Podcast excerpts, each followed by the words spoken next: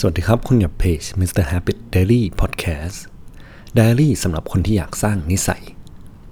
สำหรับ Diary episode ที่ 3 นี้ ผมอยากจะพูดถึงตัวกับดักของแรงจูงใจ เฉพาะช่วงแรกเลยครับ ช่วงแรก ๆ เนี่ย เวลาเราอยากทำอะไรสักอย่างหนึ่ง มันจะมีช่วงที่เราไฟแรงมากเลย เวลาเราตั้งเป้าหมายเนี่ย เราจะตั้งเป้าหมายที่มันสมบูรณ์แบบเกินไป อย่างเช่นถ้าเกิดคนอยากจะวิ่งเนี่ย เราก็อาจจะตั้งเป้าไว้ว่าเราจะวิ่งประมาณ 10 โล อีกคนอยากจะอ่านหนังสือตั้งเป้าไว้เลย อยากจะอ่านหนังสือวันละหนึ่งเล่มวันละหนึ่งร้อยหน้า อีกคนนึงก็อาจจะเป็นการเขียนบันทึกครับบันทึกประจำวันเนี่ยเขาบอกว่าจะเขียนหนึ่งหน้าเต็มนะครับ ซึ่งเป้าหมายเหล่านี้คือมันน่าสนใจมันแบบน่าตื่นเต้นก็จริง แต่ว่าต้องถาม ตัวเองว่าเราสามารถทำได้ทุกวันหรือเปล่า โดยเฉพาะช่วงเริ่มต้นนะครับ ในจุดที่เหมือนสิ่งเหล่านี้มันไม่ใช่กิจวัตรประจำวันของเรานะครับ มันก็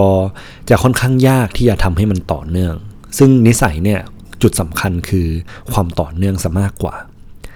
สิ่งที่เราสามารถหลุดออกจากกับดักนี้ได้เนี่ยเราสามารถทำอะไรได้บ้างนะฮะก็คือ เราเริ่มจากอะไรที่มันเล็กมาก เล็กในระดับที่ใครๆก็ทำได้นะครับ แต่ว่าไม่ใช่ใครจะสามารถทำอย่างต่อเนื่องได้นะครับผม ซึ่งเราลองตั้งเป้าแบบเล็กก่อนนะครับ อย่างเช่น การไปวิ่งเนี่ยเราก็บอกว่าอะฉันจะใส่รองเท้าวิ่งออกนอกบ้านทุกวันนะครับ ส่วนคนที่อ่านหนังสือเนี่ยก็คือเป็นการหยิบหนังสือมาเปิดแค่หน้าเดียวก็ได้ครับ แล้วก็คนที่3อาจจะเป็นแบบเรื่อง journal ใช่ไหมครับ อยากจะจดบันทึกประจำวันของตัวเองเนี่ยแทนที่จะเป็น 1 บรรทัดเอ้ไม่ใช่เป็น 1 หน้านะครับ เราอาจจะจดแบบหรือไม่ใช่แค่จดนะครับ อาจจะเป็นแค่การแบบหยิบ journal ของเราออกมา แล้วก็หยิบปากกาของเราขึ้นมานะครับผม ซึ่งพอเราทำแบบเนี้ยมันเป็นแอคชั่นที่พาเราไปสู่เอ่อตัวการกระทำสิ่งเหล่านั้น อย่างเช่นอะ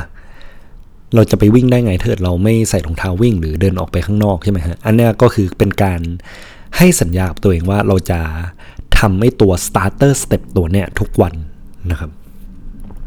พอทำไปให้มันเป็นกิจวัตรประจำวันเราได้เนี่ยสิ่งที่เราฝึกก็คือการทำตามสัญญากับตัวเอง อเรา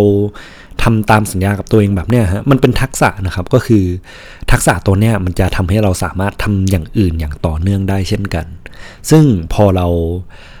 ฝึกเริ่มต้นแล้วเนี่ยเราก็สามารถที่จะเริ่มทำได้เรื่อยๆ จนมันเป็นกิจวัตรประจำวันของคุณไป ขอบคุณที่ติดตามเพจ Mr. Habit Daily Podcast นะฮะ ไว้เจอกันใน Diary episode หน้ากัน ขอบคุณครับ